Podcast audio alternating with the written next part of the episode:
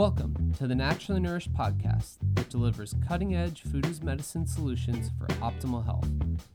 Ali Miller is a nutrition expert sought out by the media and America's top medical institutes for her revolutionary functional medicine interventions.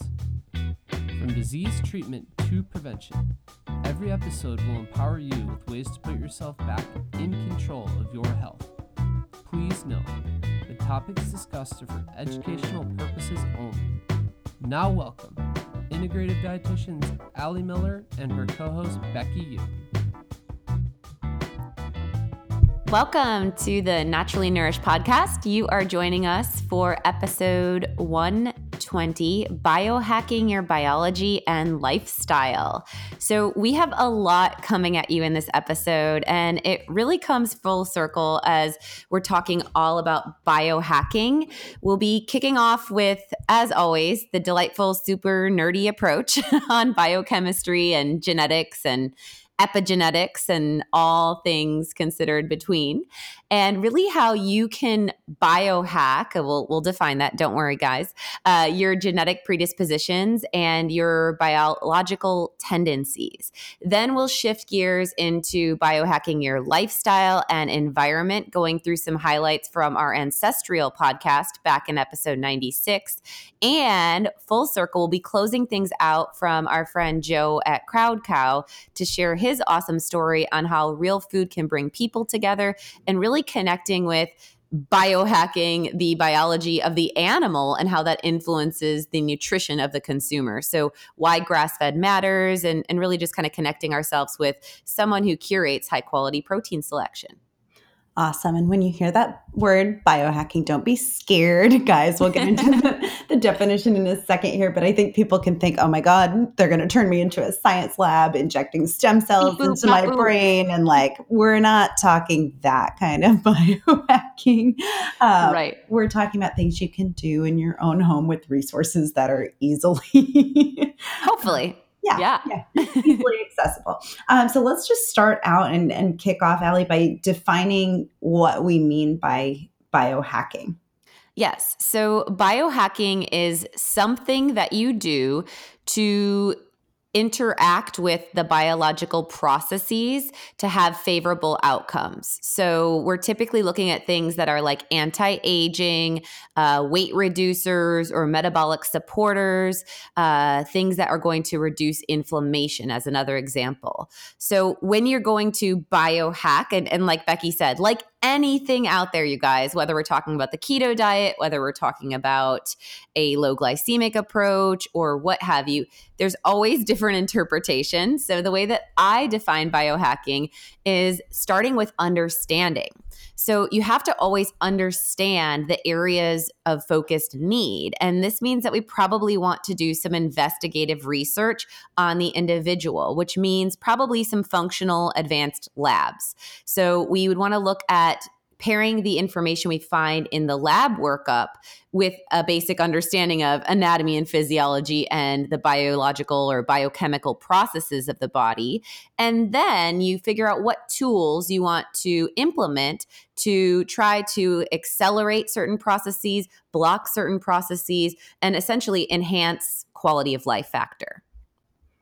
Awesome. So if you're already doing some of those things, you might be a biohacker and like not even realize it, right? Totally. totally. So when I break it down, we think of things like genetics are probably the most like sexy science, if you will, as far as biohacking and probably the most direct connection because when we look at our genetics, we can identify SNPs. We'll get a little bit more detailed into that because I'm going to unpack the concept of genetics, but that's one component. So we look at our genetics we look at our digestion, absorption, and essentially, really the byproduct of our uh, intestines. So, stool is a good marker as some of that investigative research. With the stool, we can look at things like secretory IgA, which is a marker of leaky gut. We can look at things like butyrate, which is a marker in our colon based on the uh, fermentation that goes on by our probiotic strains. And we know butyrate is a marker to help to protect against colon cancer. So, based on what we see, even as simple as like a stool report, we can then be strategic and quote unquote biohack by doing a gut cleanse or by taking probiotic supplements in a lactobifido, like my targeted strength formula, if you see low butyrate, or using GI lining support powder with the glutamine and the diglycerized licorice and the aloe to support leaky gut if you have a low secretory IgA. So, genetics, the digestive world, looking at a stool report. We can look at environment. So we can actually take, aside from a lab assessment, looking at our lifestyle environment. So if we have a higher toxic environment, maybe we work in the cosmetic industry or we work in a building that has, you know, new carpets installed or what have you, you could be biohacking by using our cellular antiox, which has acetylated glutathione and NAC, and those are going to support the detox processes. You can biohack your diet based on that environment by eating more uh, cruciferous vegetables that give you these indole 3 carbinols. Uh, you could focus on more cilantro and cumin, which help us to chelate toxic metals if you have an environment that's high stress, you can biohack that by biohacking your sleep patterns. And we'll talk a little bit about that today and how we can unpack some lifestyle elements. And really, the, the reality of this, and I hope we make these kind of aha connections, is that in in fact, one could say that like taking any nutritional supplement in my in my naturally nourished product line is biohacking right? Because you're enhancing or working a particular process in your body right? You're taking something with a functional purpose to upregulate or support a biochemical process Yes. And I think that's the coolest part to me when you mention supplemental support to either enhance sleep or, you know, detoxifying foods to support the process that's in higher demand per that higher toxin exposure versus, you know, putting on like a crazy virtual reality helmet and like I don't even know what these people do. I you know, there's there's some good like geeky science nerds out there who go so deep on this stuff like Ben Greenfield yeah. his world. But um, I think it's really cool and empowering that there are tools that you guys may already be using or things that are in your kitchen or right. already in your repertoire that you can use to further empower yourself.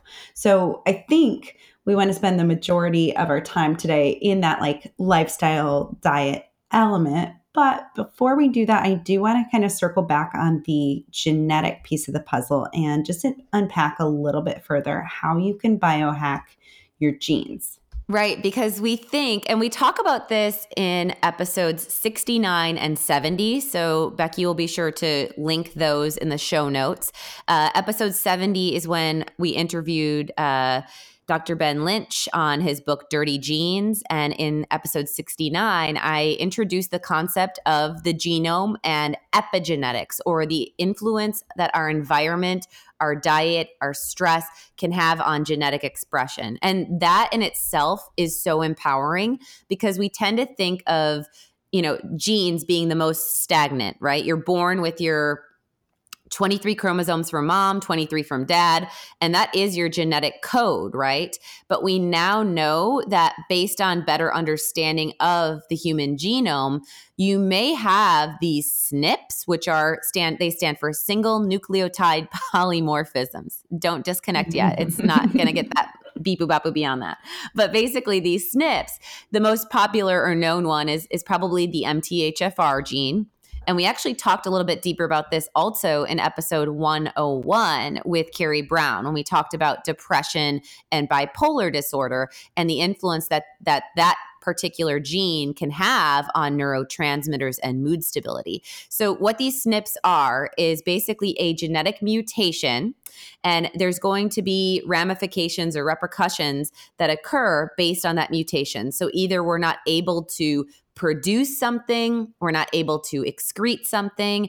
And it does play an influencing role on the symphony, if you will, of expression of balance in the body. So, running your genetics, you can run a panel um, through us, which I can link in the show notes, which looks at, I believe it's 53 different genetic um, SNPs, and you would score either homozygous, meaning both genes, homo meaning the same, both genes being mutated.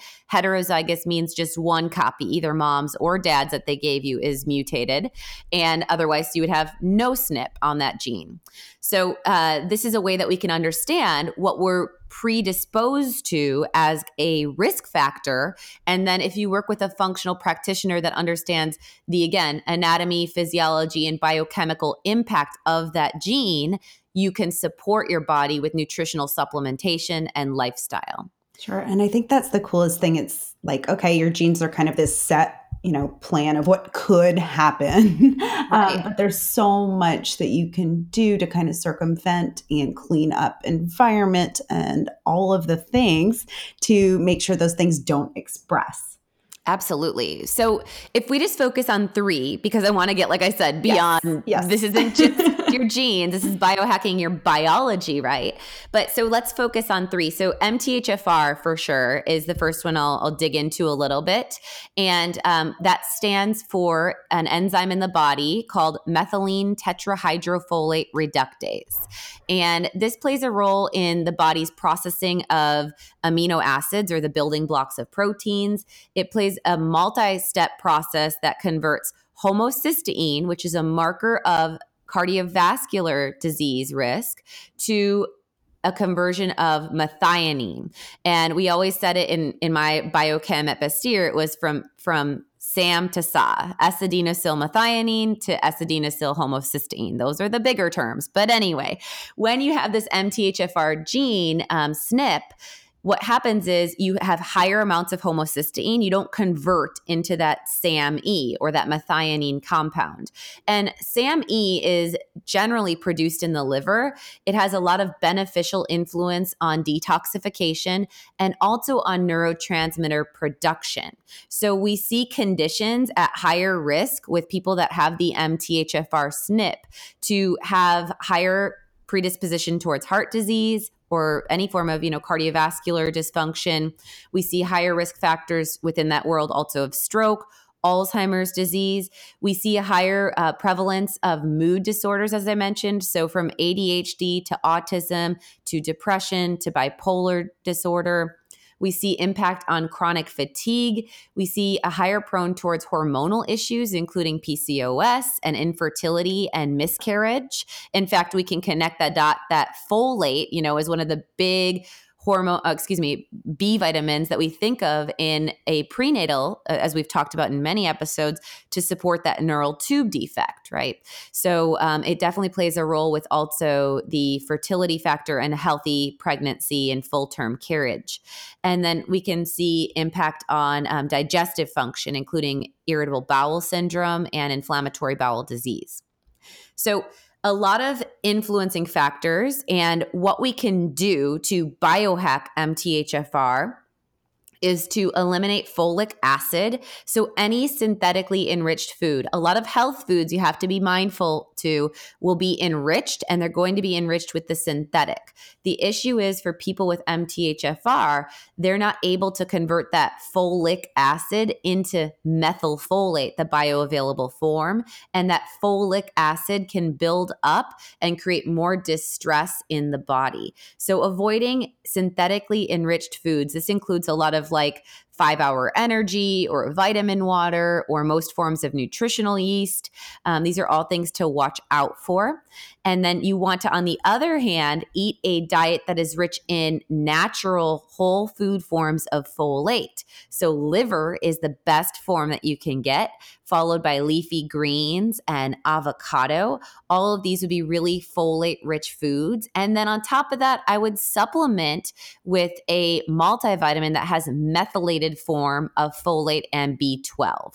So, you want to avoid any supplement that has folic acid or cyanocobalamin. That's the synthetic form of B12.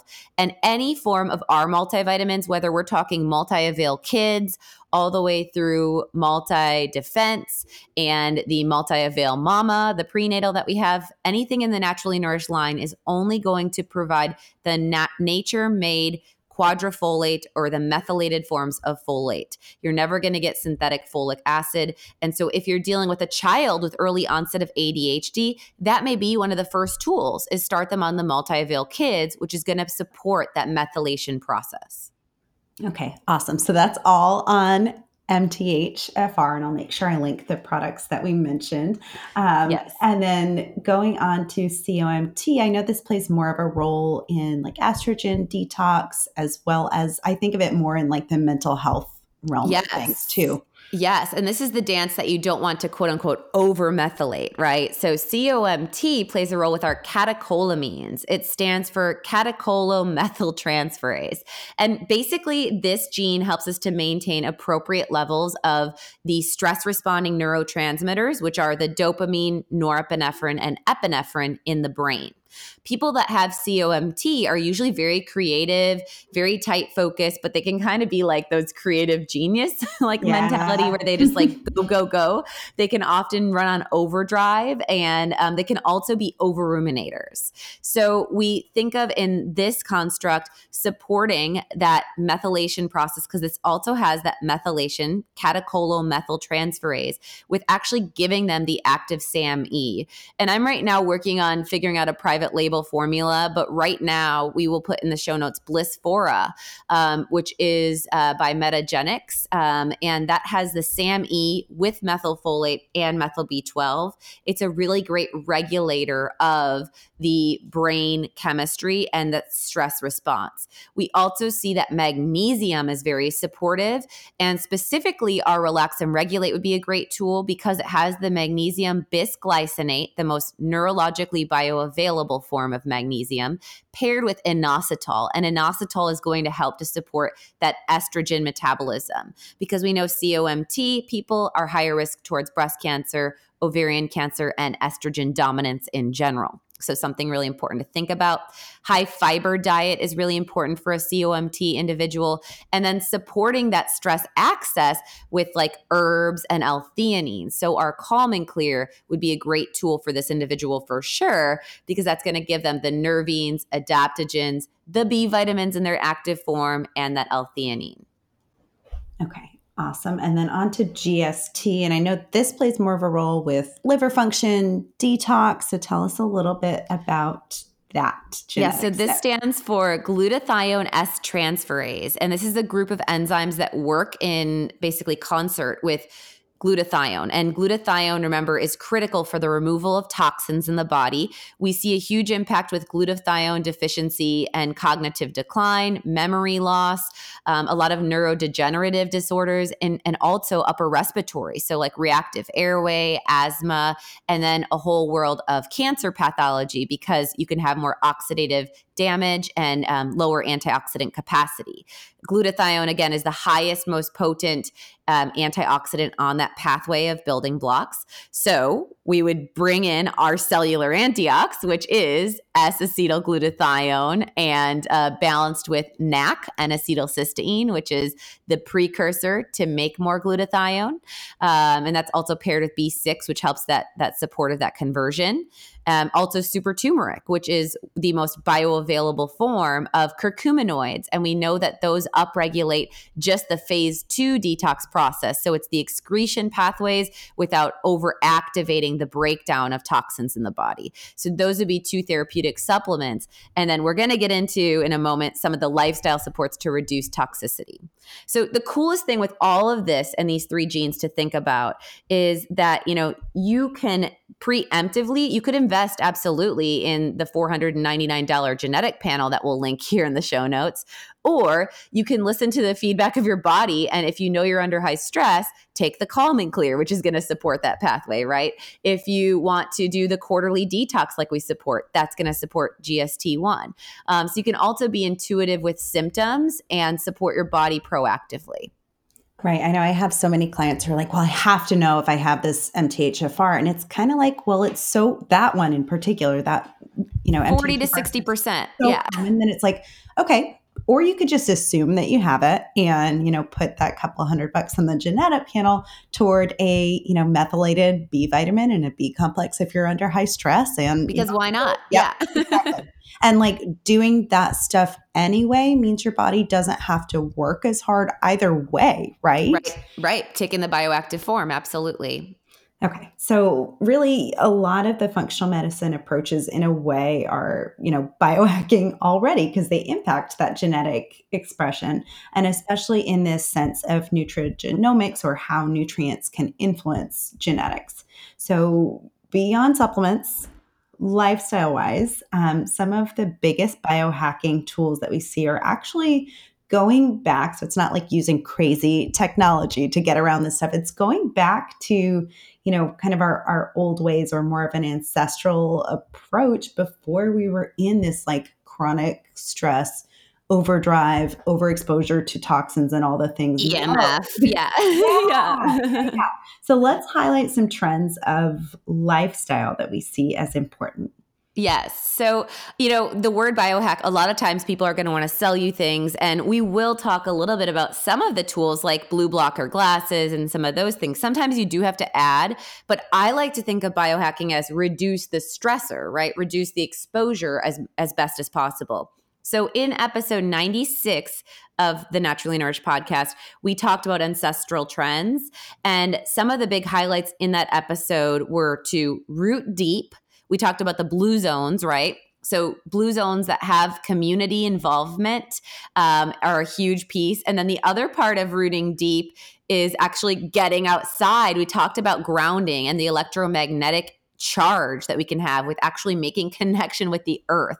So you can learn more about that in that episode. But one of my goals to biohack is to get outside at least one hour daily. Like that's like a reasonable biohack, right? That also helps with our circadian rhythm, um, helps with our melatonin production, but we do have energy charge influence actually. Also, biohacking like our posture. We know that sitting is the new smoking.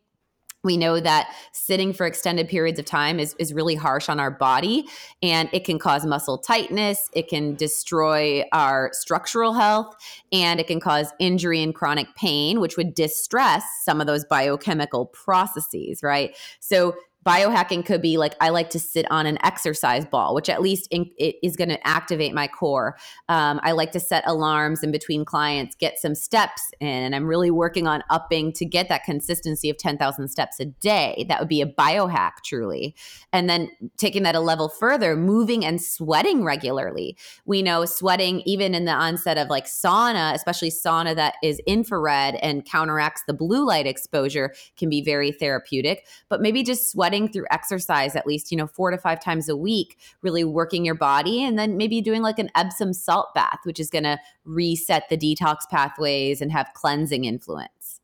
And those are all pretty, you know, seemingly simple biohacks that again you can do without expensive equipment or like anything crazy. In fact you know for for rooting deep and kind of that grounding it's like you need to take off your shoes and walk in the grass and like that's free you guys.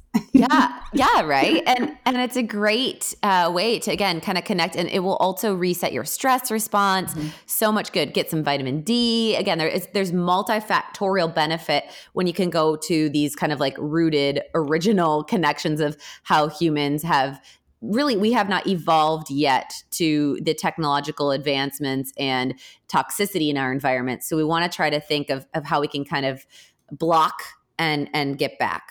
Yes. So knowing that um, what would you say are other important aspects of detox support that we can bring into this realm so we talk about the importance of hydration. I think a good amount, but maybe not enough. Um, you know, I think that that's one Becky that you and I are so good about that we mm-hmm. often overlook it. But I can't tell you how often in clinic I have clients that are struggling to get 48 fluid ounces of water, you know, yeah. and we really emphasize a minimum, regardless of your body weight, of two and a half liters of water every single day, right? And then at least if you're if you're over, you know, 200 pounds, you'd want to get beyond the three liters a day. Um, water is so important in the process of lipolysis or the breaking your fat cells for metabolic benefit. So it actually helps with body fat burn. It helps to support detoxification. Remember, your liver is filtering two quarts of blood on average per minute, and your kidneys are filtering that blood and turning it into urine. And so the better hydrated you are, the better and more efficient that detox process is going to function. And if we're talking about increasing your water, I think we talk a lot about not drinking out of plastics for mm-hmm. the endocrine disruptors and the importance of stainless steel. But the sourcing of your water is really important too. So, like unprocessed spring water is really important. I'll put a link here where you can find a spring in your environment. And then also, the type of water that Becky and I both drink is the Mountain Valley spring water. A lot of people are asking all the time. Um, so, they're these glass globes that are true spring. So, most water that you buy, even if it's like a, a, a good name brand or whatnot, their minerals are removed and then they add, you know, varied um, minerals in a non-natural form like a synthetic form to adjust the ph and then you know any tap water even if it's clean quote unquote has a lot of chemicals added in that processing of the water so we're talking about beyond chlorine um, a lot of compounds that you know kill off potential pathogens and that can have a negative impact on our microbiome Sure. And even so, if you're filtering, like that's typically not enough if you live in kind of a dirty city like Houston. Totally. So, you know, being mindful of that. So, we'll put some links there. And then something that I like to biohack my water even further. Um, I've been really into um, Pique Tea sent me yeah. some samples. I just share them with you. I have some um, in my water literally right now. Cool. Yeah. So, you know, they are organic. They don't have the toxins that you would see with tea bag. They're these uh, dried tea crystals um, the only ingredient would be the organic tea and then potentially like another herb or something. Um, but they're an awesome way, like the lemongrass green tea and things like that. I'll put a link here where you could save 10% with them. And um, it's a great way to boost up, again, you're biohacking your water by not only having it taste better and hopefully helping with hydration, but you're going to add benefits to actually support your microbiome. You know, tea can actually kill off pathogenic bacteria and yeast. Um, tea has been shown in studies to also support body fat burn, enhance cognitive function, um, support stress response. So you're going to get, again, kind of a two for one by souping up your water, if you will. Um, and they're in those really convenient little packs that you can add to cold or hot, which is pretty cool. So good for like travel or at your desk or something like that. And we can also link to our water infusions blog that has a whole bunch of other different ideas of things you can add to your water to not only enhance the flavor, but actually enhance hydration status and how that water gets into your cells. And it's funny, um, Byron is doing our virtual keto program that just started last week. And I've told him for years that he doesn't drink enough water. And he came out of that class. I was like, Oh, what did you learn? And his biggest takeaway was the why that he needs to drink more water. He didn't mm-hmm. realize, and I don't think I've ever told him. I've just been like, Here's your water. Here's how many times you need to fill it up. It's really important. And I don't think I ever told him, like, Oh, it actually aids in that lipolysis or that you know breaking of those fat cells as you're trying to lose body fat and for him that was such a click that like last night at whole foods he was searching for the perfect water bottle because the 10 that i've given him are not oh my goodness yeah so connecting water with oxygen, yes. another essential element to life, right? Enhancing your oxygenation is another cool thing. So again, biohacking, like there's oxygen bars, right? Like where you actually can, you know, insert the the nasal um, and actually take in pure oxygen. And that does help with brain function. It does help with mood. It does help to support your cardiovascular health. Um, but you could also just work on your process of breathing, you know? so, mm-hmm. like filling your lungs deeply and breathing through your diaphragm and taking the time throughout your day to practice breath, right? That's also going to reground that vagus nerve that carries from the central nervous system down to the intestinal tract and support your stress access. And when you're breathing, think about if you have toxins in your household that you have to detox. So I will also put a fun link um, to the starter pack by Branch Basics. You guys see me on Instagram using this all the time. Um, this is a great biohack for your household because there are a lot of endocrine disrupting toxic compounds that disrupt your thyroid hormone, your sexual hormones, and are just toxic although they might be antibacterial cleansers, they're things that we do not want to be inhaling. And Branch Basics is a mineral and plant based cleaner that I allow my two and a half year old to use. so, you know, it's a really awesome concentrate that you dilute to varied different dilutions based on if you're cleaning glass or service surfaces. Um, there's also a product of theirs that I use in my laundry. Um, and I'll put a code that you guys can use for 10% off. But that's a great like step again to biohack your environment. And again, then you could add something like an essential oil, uh, which we talked about a lot of the benefits when we did our immune podcast episode, uh, 114, I believe it was, or was that 115? 114? I think it was 114, but I'll yeah. link to the right one in the show notes. Yes. yeah. So that's another one that you can then add when you're inhaling, right? So you're getting some benefit there. Awesome. And then beyond that, I think one thing that you and I always struggle with is um, our exposure to um, blue light and you know having the laptop open late at night. So digital about, detox. Yeah, that influence of, of EMFs and our phones and our screens and our computers. Yes. So digital detox would be another environment in its own, right? So I think time restricted screen use is very good. I've been trying to be really mindful of watching that on my phone. Um, blue blockers I do wear uh, pretty much throughout the day and definitely in the evening. And then I do have an EMF blocking board that I um, use under my laptop. We'll link one. I don't know if we have one yet, but I'll add one to the my the one that I use. I think it's called Harper um, in the Amazon store. So if you are to work with your laptop, don't put it on your lap, especially ladies that are of a fertility age. Not a good thing. Um, and then blacking out your bedroom, right, is a way to kind of biohack your sleep structure and adding maybe even a sleep mask on top of that to really get into that space. Awesome. And then before we get into diet, let's talk a little bit about biohacks for stress. And I think this is a really good time for us to talk about today's episode sponsor, Santa Cruz Medicinals. Yes. So Santa Cruz Medicinals is a CBD company. They make super potent formulas and they bottle in glass, and their production is actually in stainless steel manufacturing to completely avoid any exposure to endocrine disruptors. So I'm super excited about that. And their CBD sourcing is Colorado based. They never source from China.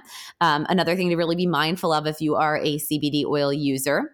And adding fats in all their product, they have a CBD olive oil, a CBD coconut oil, and then their liquid CBD tincture does use uh, coconut um, MCT uh, based oil. Um, so these enhance the bioavailability of CBD and ensure that you actually are going to get benefits with potency and purity.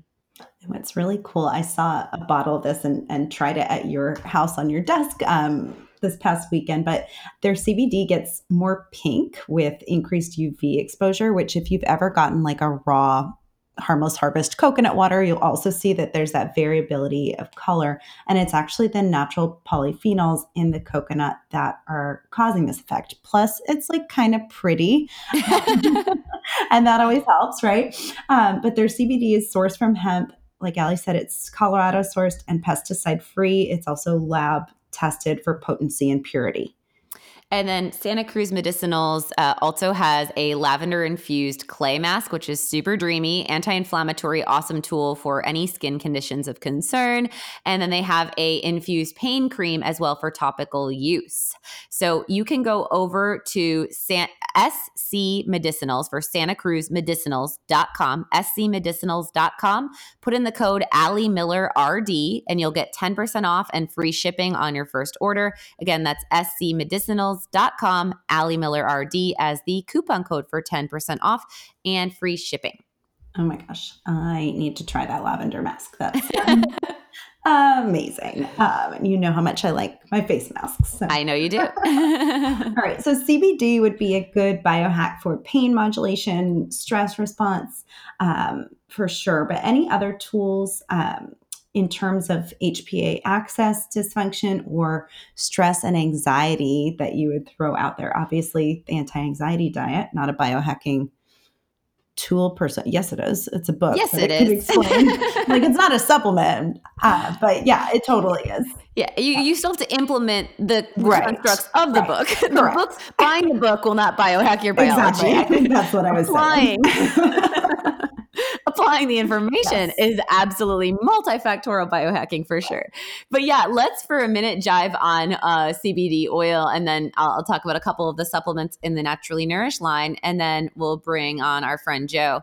Um, so if we're talking about CBD, we have cannabidiol receptors in our body, right? And we're just starting to understand the influence of this compound on anti inflammatory mechanisms. We do know that CBD can reduce anxiety. In fact, I incorporate research of this in the anti anxiety diet book. And we know that it also helps to reduce blood pressure. There's been randomized crossover research on that. So it definitely has an impact on that vasoconstriction and that stress response.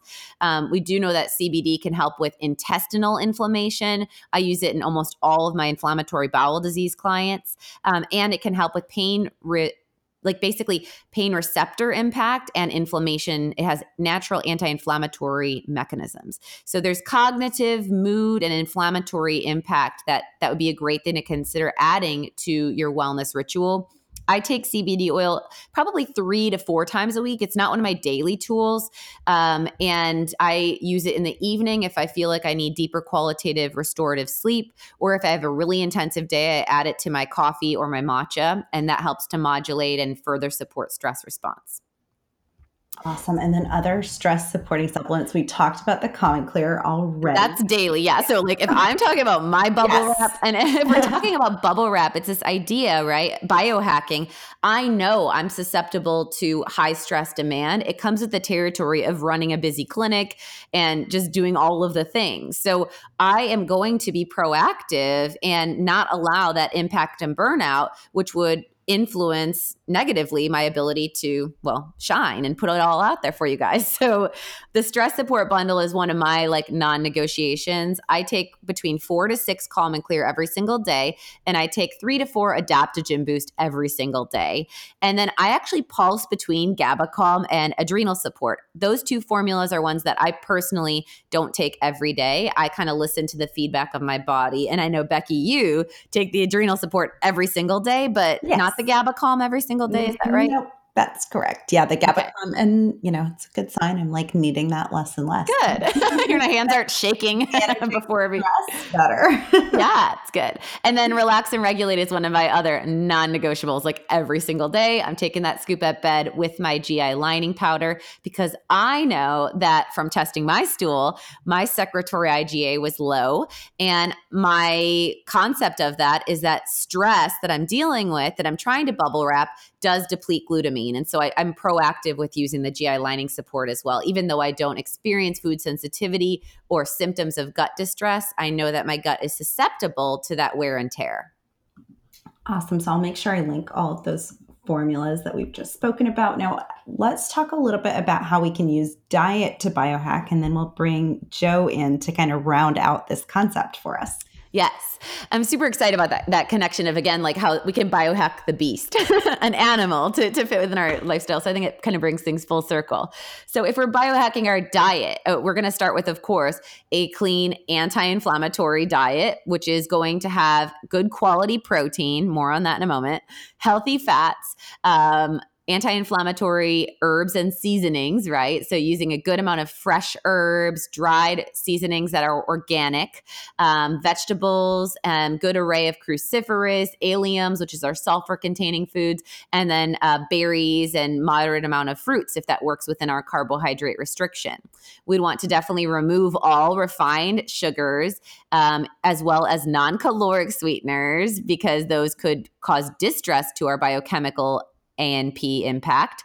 And we'd also want to remove any processed products, or as I love to call them, chemical shitstorms, because they're going to confuse our body's biochemistry. Awesome. And then beyond that, keto would be another. Um, and I think this is talked about like in the biohacking realm. I think intermittent fasting is is talked about a lot as well. But keto would definitely be another biohack. Absolutely. I mean, the, the mechanism of producing ketones is going to reduce oxidative processes in the body. We know that ketones are anti inflammatory and that making nutritional ketones in that state actually modifies the Krebs cycle. So, how our body uses energy, it actually shifts the ratio of NADH to NAD positive and is going to influence our mitochondrial production of energy. That's why we call ketones high octane brain fuel, right? That put out less debris or less gunk um, rather than being a sugar burner where it's a lot more metabolic distress. So, yes, ketosis would be biohacking the brain for cognition, biohacking for anti inflammatory support, um, and then also mitochondrial or energy support. Awesome. And then in terms of food quality, I think is is a really big part to emphasize and really just getting back to that ancestral diet in the sense of how our food is grown or produced. For sure. So, like eating in season, right? We can biohack our biology by eating what is grown locally um, because we're going to get more density of the phytocompounds, the, the array of antioxidants and natural plant based material that come with a plant being ripened at the time of growth versus like buying tomatoes that are harvested before they've ripened and been sprayed with ethanol, right? You're, you're not going to get as much lycopene, for instance, in that. So, if you want to biohack your bi- biology to support cardiovascular health, you'd want to wait for tomatoes in season or those that have been picked in season and then are canned and processed to allow higher amounts even of that bioavailability. Heirloom varietals are another thing to consider, right? So we'll get typically more nutritional density with like the purple cosmic carrots, absolutely, and definitely more flavors. So you use less in the kitchen. And that means that you could still incorporate carrot with a successful keto diet. Uh, getting back to whole food fats in the ancestral approach, right? So lard, grass fed butter, ghee, cold pressed olive oil, and then definitely being mindful of what the ruminants that we're consuming are eating. So grass fed, pasture raised meats, we know are going to have more nutritional density. So let's transition and bring in our friend Joe from Crowd Cow to tell us more about that in a little bit of an intimate picture. So we have talked about Crowd Cow in our episodes, uh, definitely closing out, I think, the last 10 episodes of 2018. And it goes without saying that we only accept sponsorship from like minded, quality focused, value added brands. But we thought it would be really cool to round out today's episode on biohacking about getting back to our roots as we talked about ancestral eating, eating with the seasons. But if we're eating whole, real foods, I know that Joe from Crowd Cow knows knows a lot about how the animal's diet is going to influence the nutrition and really the flavor profiles and make a superior meat product. So we are bringing on Joe from Crowd Cow. Welcome, Joe. Oh, thanks for having me. It's great to be here. Awesome. So let's tell listeners just maybe a little bit about Crowd Cow and uh, you know why you started the company in the first place and what the mission is behind it. Mm. Well, um, wonderful. Thank you. Uh, where to begin? Um, I started this journey with my co founder as a uh, consumer, hunting for better flavors and healthier things to eat, um, inspired by a friend of mine who, you know, came to the office one day and said, you know, he was all excited and he said, I'm getting my cow on Friday. And I was like, what are you talking about? Um, and he said, I, I go to the, the farm on Whidbey Island. I know the farmer I know how he raises the animal. I know how he takes care of the land and he grows the grass there. I know what the cows are eating. It tastes better. And I feel better serving that to my kids. And I just instantly felt incredibly jealous about this direct connection he had to this better food. And when I thought about the grocery store experience and that foreboding meat counter where they can't even tell you what country it came from, I just felt like I this is the way. You you know, it was like just this moment of clarity. Um, when I spoke to my co-founder Ethan, and his he, he said, "Well, my wife's a vegetarian, so we can't buy like a whole cow." Um, we got to talking about there really should be a way in the modern era where on your iPhone you can meet the farmer virtually, really see and learn what they're raising and how they're doing that, and buy as little or as much of the product uh, as you want to serve, to eat, to enjoy. I love that. So there's a, like a direct consumer to producer connection. you're also supporting small scale farmers and that's something i think that a lot of listeners may not know about you know uh, the the uh, buy-ins of such large corporate impact on beyond like the the CAFOs, the, the confined animal far, uh, farm operations or factory operated yeah. uh, beef, yeah. that even some of the quote unquote natural beef is large industrialized scale. And it's not all cows eating grass and smiling and, and no. understanding a direct connection. no, the sad thing is, I think the sad thing about modern uh, society and perhaps capitalism itself is when it's out of sight, out of mind you know the the negative things that you may care about but you can't see can build up and grow in ways that you wouldn't support if you knew about it. So when you talk about concentrated feedlots, which you can smell from 20 miles away. Yeah, sure. Right? Yeah. Do you want your food to have come from that, the thing you're serving your children uh, or you're enjoying with your right. friends on a Friday night? No. You know, um, I haven't been to a single farm that smelled bad that's producing any of the the natural meats that we serve, and I'm proud of that. And and I, I know intuitively that when I know the farmer and my dollars are supporting that person, and I can say to them, "Hey, it was good. I liked it," or or "Hey, have you tried this?" or "What are you doing there?" Um, what's in the feed, etc. That there's a direct connection between you know where my dollars are going and what they're doing, and that feedback loop creates a, a partnership. We're just trying to provide that now at a greater scale because we take the customer feedback we get and we show it to the farmers first time they've ever seen feedback from customers directly. right? Yeah. yeah. And and that's that so cool. Creates a feedback loop that provides the right incentives for everyone to do the right things and to enjoy and have a better experience. So we say our mission is to provide access to that better beef, but also to bring people together. That's a, a I, I love that. And Becky and I always are trying to educate our listeners on the, you know, understanding the why. Mm-hmm. And, um, you know, it's interesting when I did my virtual detox class, I talked to a rancher on camera with that. And we talked about the impact of, you know, why prophylactic antibiotics are used in, in the industry. And, and, you know, it's because the animals are living in shit and they're being fed massive amounts of grains to increase their weight.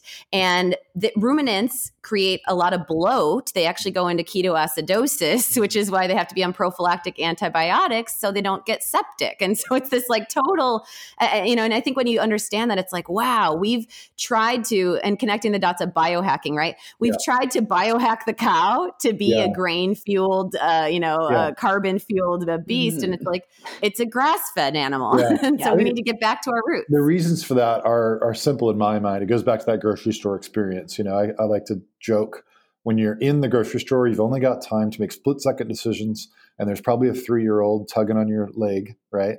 And so, as you know, what the capitalist society, you know, big ag has designed in that retail environment for you as a consumer is split second decisions. So it's stock art photography and labels. And and the second yeah. factor that's really important here is that I think really since World War II, right, it was how can we get protein, which is important for health to the masses cheaply. And so that yeah. that sent us onto a 50 plus year mission, us, the society, to create this giant commodity system, which doesn't reward, it rewards only very simple things like the label that's on there or the marble, the score, you know, it's prime, choice, or select. So now what's out of sight, out of mind is that the quote, most efficient way to get the higher level grade that's going to get the more money in that system is like you said to push antibiotics in and force feed and and you know just just uh, efficiency of numbers. You know the more the less people you have tending to the cattle the greater concentration of cattle you have. Again if your customer is only seeing a label and a stock art photo and they're not smelling the feedlot lot because they don't live right. 20 miles of it, then they still may make the purchase decision and that rewards that super scale big ag commodity thing, you know. Yeah. And it's a lower price, nice label, done. And right. it's funny because it, it's not just at the super scale either. I was on a farm in Montana and they said, you know, uh, we were replacing uh, wooden fence posts on a on a barbed wire fence in a in a in a in a Montana ranch with over a thousand acres, homestead deed land. Okay, this this this this is um, natural prairie land that's never seen any kind of chemical fertilizer or anything ever, right? Because it's just remote and they've always done things the way they've done in their family since the homestead. It's been in the family. And we're replacing uh, barbed wire fence posts that are wooden. And the farmer laughed and he said, Well, this is why we're not organic certified. And I was like, What do you mean you're not organic out here? What the, how could that be? And he said, Well, these are treated wood fence posts. So we can't get the organic certification. I said, What does that mean the cow is going to like lick the, Lick Right. it. Oh my painted gosh. or, wh- wh- and I said, you know, why don't you, you know, why don't because there's a right there's a benefit if you have the organic sticker on the label with a nice star, Right. star card photo, people will buy it at seven percent more often or whatever it is, right? Probably Mhm. probably more like eighty percent more often.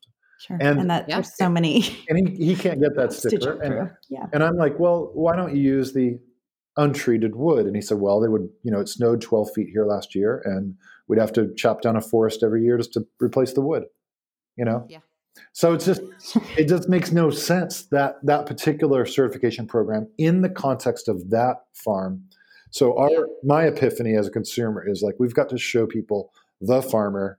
People have to Yes. know where it's coming from, literally down to the name of the little town, what breed it is, how they're raising it. They've got to taste it for themselves and have that direct connection. And, and you know, that, that's the way out of this, these problems. I love it. And and beyond just the organic sticker that's going on something, let's talk about why access to pasture and grass-fed actually matters. And you know, you can have organic beef that's been grain finished for sure. There's a lot of variability in the marketplace, especially what's on grocery store shelves. And there's a lot of deception there, I think, as well, Well, or lack of grass- consumer knowledge. So, just some basic terms, you know, grass fed means ate grass, and grass fed, grass finished means um, ate grass the, all the way through to the end, right? So, grass finished, finishing in a cattle means what did they eat during the last several months where the muscles and fats are really developing into the flavors we're used to when we eat beef and the health properties of those fats.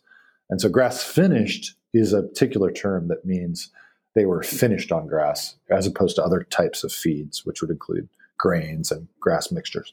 Um, that, that, that whole set of, of terminology there, grass fed, grass finished, just pertains to the food.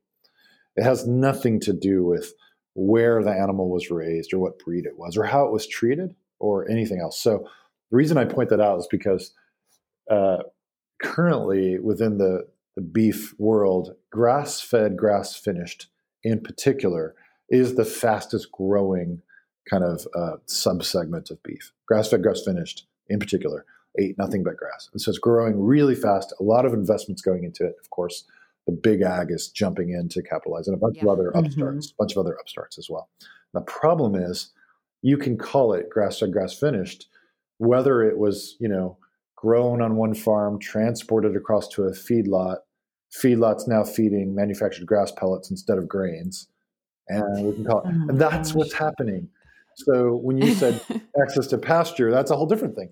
Now you're talking about Yeah. how- Pasture raised. Yeah. Yeah. Yeah. how was the animal treated? Where was it raised? Who raised it? Did people care about it? Um, and those things are all important regardless of feed, uh, because the stress and anxiety experienced by an animal will profoundly affect how it metabolizes its food, how the beef tastes, and how healthy the, the fats and meat is. 110% agree. And I actually talk about in my book, The Anti Anxiety Diet, glutamine um, is one of the big ones, right? That we look at with cows. There was actually a research study where they did like acupressure on cows before uh, before slaughter, and they saw that in feedlot or I guess large scale slaughter, glutamine levels just totally diminish because of that stress response of the animal. And we've seen that in smaller scale when they're you know air gun taking them out, boom, they were literally eating grass that day, boom, and the next day they're done. Um, that the less of the stress response actually creates a more tender product Mhm. because glutamine depletion wears at the muscle mass. That's right. Yeah, it's this um, adrenaline released by the stress, even right up at the last moment of slaughter, but also throughout their life, can uh, I think interact with with uh, the uh, the glycogen levels, which would normally convert it to lactic acid. It can um, Right. change the pH balance. It can make the meat spoil faster. I say when when you've had beef in your f- fridge and it turns gray, um, hello, that's a sign right there. Um, uh, that, that, yeah. that, your beef may not uh-huh. have the, the it may not have been treated as well, not for sure, but but could be. I was one of my first experiences with this subject. You know, again, I'm a consumer, and I was rather naive at the beginning. One of my very first experiences, I was on um, this uh, island called Orcas Island here near Seattle. Very beautiful place. I've been to Orcas yeah, Island. It's amazing. It's a gorgeous, unique. gorgeous place. And the, the farmer there was is very soft spoken. The, the gentleman um, by name of Scott. He's uh, always speaks very quietly, but especially when he's walking out, he's like, "Come on out. They don't know you, Joe. I'm just going to talk like this, so they know we're coming. Joe is coming. We're coming to see the cattle. Hello, cattle. How are you? It's a bright day." He's just talking like this, and I'm like, "This guy's kooky. What is going on?" You know. And I spent a lot of time with him. I spent the whole day with him. I spent another whole day with him, and I finally asked him. I'm like, "So." When we go out there with the cattle, you're always talking to them and like, and then you're petting them gently and you're spending, and he's, and I'm like, why are you doing that? And he goes, because the meat will taste better. and I was like, Whoa. awesome. That's, That's so what awesome. I expected. I was expecting some yeah. hippy dippy something else. Yeah. Spirituality. I don't know. But it was, he, he, got right to the point. He's like, the meat will taste better. And um, it really blew me away because then that started a whole conversation with him and every farmer that we meet around animal treatment yeah. and taste and why those are linked to. I love that. I love that. So, yeah, pasture raised, thinking of the element of actually how it's raised, right? Stress, environment. And can we highlight for listeners some of the nutritional? So, we talked about maybe how that impacts the, the meat spoilage factor or the, the texture of the meat and flavor profile. Um, how about like nutrient highlights of pasture raised, grass finished, um, and, and we want to note on there? Sure. Sure. Well, I mean, so first of all, like red meat, kind of regardless of the feed or type of feed or even type of grass. That's another thing, by the way, people say. You know, everyone everyone wants it to be simple. Uh, grass fed, grass finished. Like I said, is that a is that a, a grass pellet in a feedlot? Because dried grass doesn't have the same nutrients as fresh grass. Not only that, right. there are many kinds of oh, grass. Oh, so sad. Farmers in Montana will say that their local native clump grasses have more protein even when they're dried out, which is really important because in the winter, guess what? Dry, they have to dry it out to feed them. yeah. So these kind of locale factors around the types of grasses are something that the farmers really understand and relate back to the, the meat quality. But what I was going to say is red meat, kind of regardless of what it's eating or even what breed it is, both of which will affect things, are great sources of all sorts of vitamins, as you I'm sure you know, essential amino acids, vitamin A, B6, B12, D, E, minerals, great for brain health.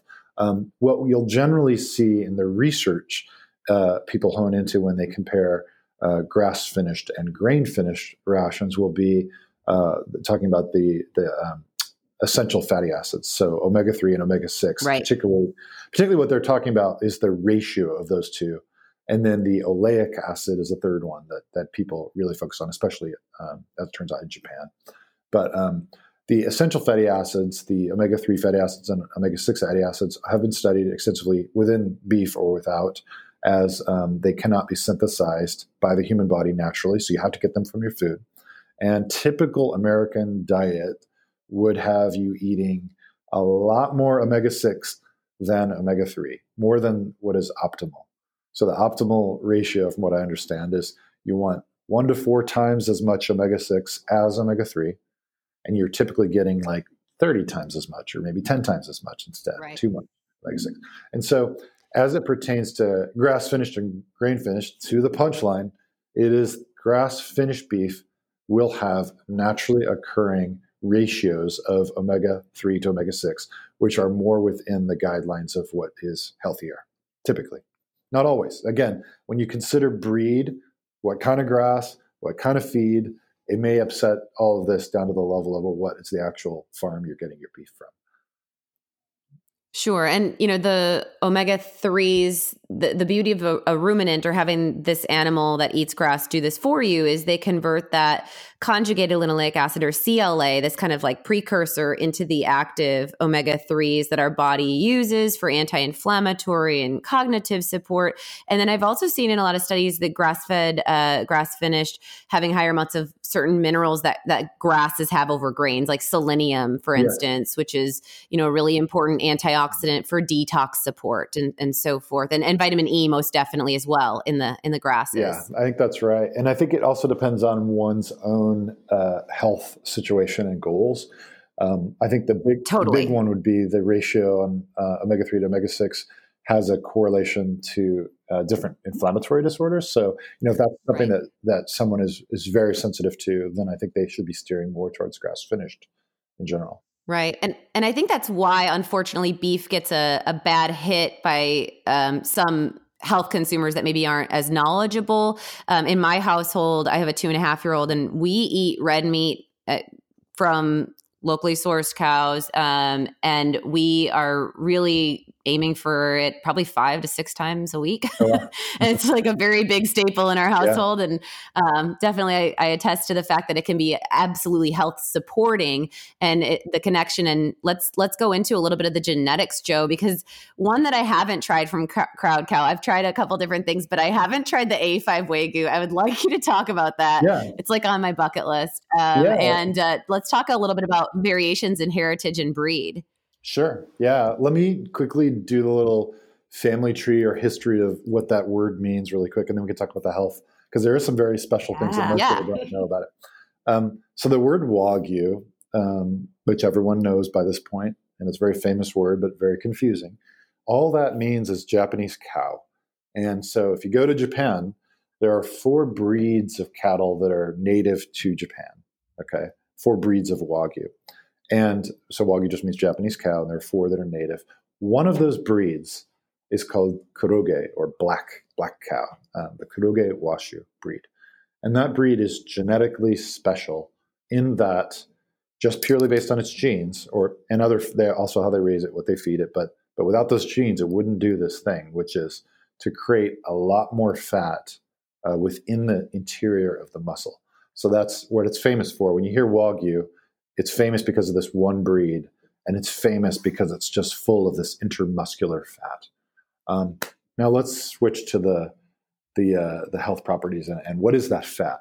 It turns out, and the Japanese obsess over this, by the way, that that fat in the Kuroge Washu breed not only is it more abundant and it's inside and it's all fine grained inside the tissue, so it creates this mel- melts in the mouth, wonderful mouth feel. It also um, melts at a body temperature. It's very different, even to your hands. To touch it, it will sort of melt away as opposed to normal beef uh, tallow or fat. So, and that's because it's chemically different. And one of the ways in which it's chemically different is it has a lot higher level of oleic acid. Um, oleic acid being a heart healthy uh, fatty acid. Mm. Um, so when you look at Kuroge Washu, even grain finished Kuroge Washu, it'll have a lot higher levels of oleic acid than any other breed, even if it's grass finished um, uh, beef. So in Japan, they really prize their beef not only because it's you know melts in your mouth and all that stuff, but because it's this it has this heart health, healthy oleic acid content. They also say in Japan they also uh, say that the oleic acid um, contributes to the umami flavor profiles that are very unique to that breed. It's almost like a a sweet tasting, very different experience as, as a, you know, be the difference between like the first time you ever had like a shot of espresso, you know, except not bitter and like, ooh, what's that? But more like, wow, that's amazing. That's delicious. I want that. Uh-huh. very different. It'd be like the difference between a glass of cold milk and a bite of ice cream. You know, it's just yeah. rich, beautiful, totally different experience within the, the world of beef. So people prize it. Yeah, and if you go on like Crowd Cow's Instagram, you will see beautiful images, and on their website, of course, of this like deep intermuscular marbleization. It looks like like butter, like you just want to sink your teeth into it. it's very rich, and what's Pretty really cool. what's really neat awesome. about it too is it is it really highlights that you know a cow is not a cow. There are all these different breeds, and you know for us that's really right. exciting. That was one of the things as a consumer again that we were like well, these cows look different. Well, that's because they're 100% purebred Hereford cow cows. I'm like, really? Oh, interesting. Hereford. I haven't heard of that. You know, and it's like all I've heard of is Angus. Mm-hmm. 75% of right, the right. stock is the commodity. It'd be like, oh, that's funny. All I've ever heard of is Wonder Bread. You know, yeah, right. What is the right. rye bread you you you share? You know, it's like it's like Yes, going to the, yeah. the artisanal bakery overseas for the first time, and you're like, "What are all these things?" Um, it Yeah. feels like that. It felt like that to us. You know, there was another breed we found called Piedmontese, which comes from Italy originally, and there are breeders in the U.S. that preserve that breed as a purebred thing, and are very proud of it because that's what their grandparents did. The Piedmontese is also like Kuroge Washu, has a genetic predisposition, but instead of taking its food and producing all this extra fat inside the muscle, it takes its food and actually produces too much muscle. So the animals look all kind of bulby. Look like the, uh, you know, like they've got, they look like bodybuilders, these cattle do, you know, with all this extra muscle. Oh and they don't use the muscle. So they've got a bunch of flabby, unused extra muscle that their genes create. And the beef then, it turns out to be very lean. So you look at it, you're like, that New York steak is red, and I don't want it because there's no fat, and I know that that's not good because the commodity world has taught me that it needs to have the marbling. You, you know, put them in a feedlot, jam food down their throats, make the marbling come out, earn a higher price, right? Well, Piedmontese is the opposite. Take a Piedmontese, especially grass finished, it'll produce almost no fat, like very lean. But when you eat it, it's just the most tender thing. It's like it's it's more tender than tenderloin. It's it's incredibly different. It tastes incredibly delicious. So we're we're looking at it like coffee or beer or wine.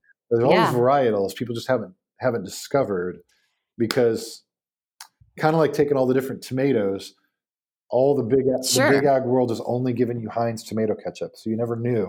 Right, you never knew there were all these different wonderful uh, inputs.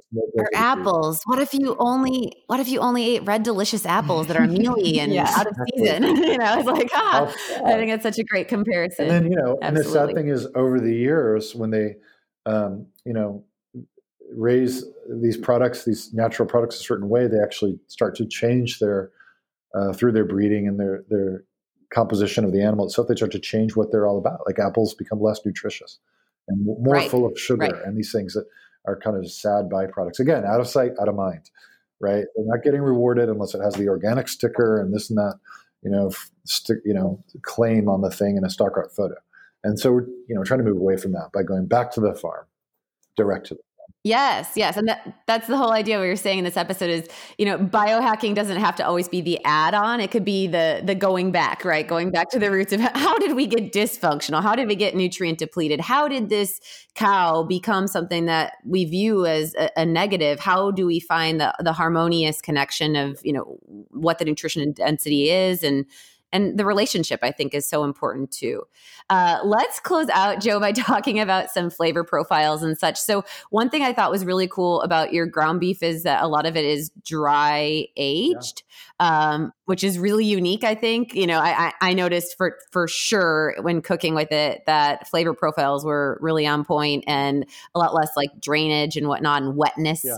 Um, let's talk about that and um, maybe just for consumers when they're like ordering even at a restaurant a steak. What's the difference of dry age and wet age? Sure. So um, wet. So aging just means it takes some time between you know slaughter and butchering and when you eat it, right? And what happens during that time? Wet age just means it's been sealed in a plastic bag essentially uh, for transport, and and sort of a fancy term was put on that called wet aging, and it really was, I think, designed to make you think about the steakhouse, and it really wasn't. Uh, designed for any kind of flavor reason. Although there have been plenty of people who will say, well, that's not true. When it's been wet aged, it'll mellow out and this and that. Dry aging, on the other hand, really came from artisanal uh, practice. I- ironically, it too started with you know you're transporting it, you're keeping it cold. While it's being transported and kept cold, it sort of starts to start to change a little bit. Let's say, right? The meat starts to decompose, if you will, maybe, um, and and it starts to chemically change that constant, and the water weight is taken out. It's basically dehydrating the meat slightly. Um, this is called dry aging. It concentrates flavors and it makes the beef more tender. If you go to extreme dry aging, which a lot of steakhouses will do, like 180 day extreme dry age, you even start to get funky flavors or umami flavors, almost like hints of like mushrooms or cheeses and things. And it's Mhm. it can be very delicious and really fun to, to try those things.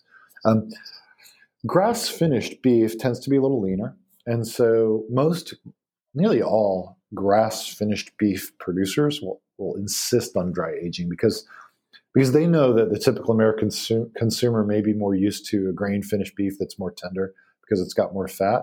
So to kind of counteract that, they'll say, let's dry age it a little bit, and that'll make it more tender. And that way, people won't freak out when they try it for the first time. Oh my gosh, this is not as tender as I'm used to. And because it's it's right. because it's been um, dry aged, it'll taste a little better. Therefore, kind of mellow it out a little bit. And that's sort of why they do it. But um, when you take an animal that's been raised for steak, you know, dry age it and produce ground beef from that, it's it's a completely different product. It's it is delicious, as you mentioned. Um, incidentally, when Shake yeah. Shack when Shake Shack expanded to uh, to Seattle, um, they approached us and we helped them source the ground beef for their signature burgers here in Seattle. Oh, that's um, awesome! After tasting so them and, awesome. and, and, realizing, wow, this is completely a different experience. No one here, no one who works cool. at Crowd Cow can actually eat ground beef except from Crowd Cow uh, because right. if, you, if, you, go out like order, why would I spend ten bucks on a hamburger? Because it's just right. throwing money away. It doesn't taste good. Yeah, and you don't know where it's going. right. You know, oh my totally. Costco, you may have you may have ruined me. Costco used to sell. You know, there used to be this thing called the country of origin uh, requirement, which they they removed. If you can believe that, you know, a couple years ago, the, they used to have to tell you where the beef was yeah. from, and they removed that requirement. So before they removed that requirement, Costco used to sell their organic ground beef, and on the package it used to say it came from these five countries. So you've got oh. one pound of ground beef in your hand, and it says because they were required to tell you here are five countries that might have come from five countries. You know, oh my gosh. uh, and they don't have to tell you that anymore. So now it just says organic ground beef. Point is, um, it's not coming from animals raised to produce steak from a local farm where it's been dry aged, and it won't taste the same. It's it's a completely different, much upgraded experience. And how about for those listeners that are newly bringing beef uh, back into their diet? Um, what are your favorite cuts, I guess, of this month that you guys are offering, and, and how how do you like to prepare a steak? Ooh, that's a great question. Um, I know, right? It could be a whole episode. So, yeah, I mean, I personally always have the f- same favorite cut. Like I love the crosscut short ribs. They're just uh, because for me it sort of represents my um, before crowd cow, after crowd cow. Crosscut short ribs uh, is a, a thin, kind of pretty fat, like gristly almost usually cut. It's kind of hard to chew usually, but I loved it because they do it in Korean barbecue in Japan and I used to love it. It was always associated with like good memories when I was traveling there, whatever. So I would go in in the United States. I'd try to find this cut. They just simply don't sell it in the grocery stores. Um, so I'd go to Chinatown, and I'm always like, "This is mystery meat." You know, I'm buying the cut, but I don't know where it's been, and I don't know if it's good. But I'm just, right. you know, it's a once in a blue moon thing. I'm going to cook it. That's fine. And then when we started selling it, we'd buy, of course, we buy the whole animal. So we sell every cut, mm-hmm. and the first time I tried the cross cut short ribs from one of our farms, it was so good. It was so delicious, tender, completely flavorful, in a much better than anything out there. So for me, it's that. The way I would do it is just marinate it, um, which would be a combination of things. You use a little pear juice and some soy sauce, some mirin, uh, salt and pepper. Marinate it for you know an, half an hour to four hours, and then just grill it on a super high heat over a charcoal grill, super high heat, real fast, and then eat it right away. Delicious. Um, probably put garlic in that marinade too, by the way. Um, how to cook a steak? Yeah. how I cook steaks. This is my go-to. Is like I've got a lot of steaks in my freezer, so they're frozen. I'll pull it out so it starts to thaw on the surface while I prepare a salad or a side dish. And then I rip the steak out of the packaging, still totally frozen, but maybe a little thawed on the surface.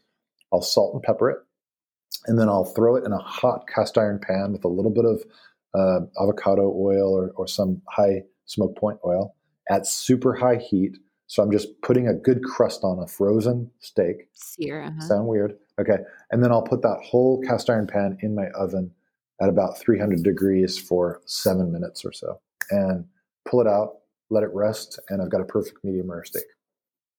Beautiful. Like like three to five minutes per side on that sear? Depends. I mean, I'm going, my stove gets really hot. So I'm like one okay. to two minutes. I'm looking at it. I'm, li- okay, I'm okay. listening to it. It gets real hot on mine. So I want a good crust yeah. on it. Yeah. Mm, love it. Awesome. I awesome. not tried that from frozen. I haven't tried from frozen. I do that.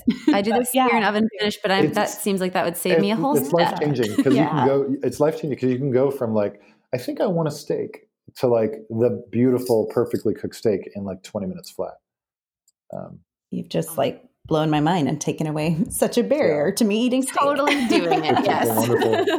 awesome. Cooking from frozen is, is wonderful highly recommend. Yes. Well, thank you so much for taking the time with us today, Joe. Um, so we do have with uh, Crowd Cow, if you go on their website, it's crowdcow.com.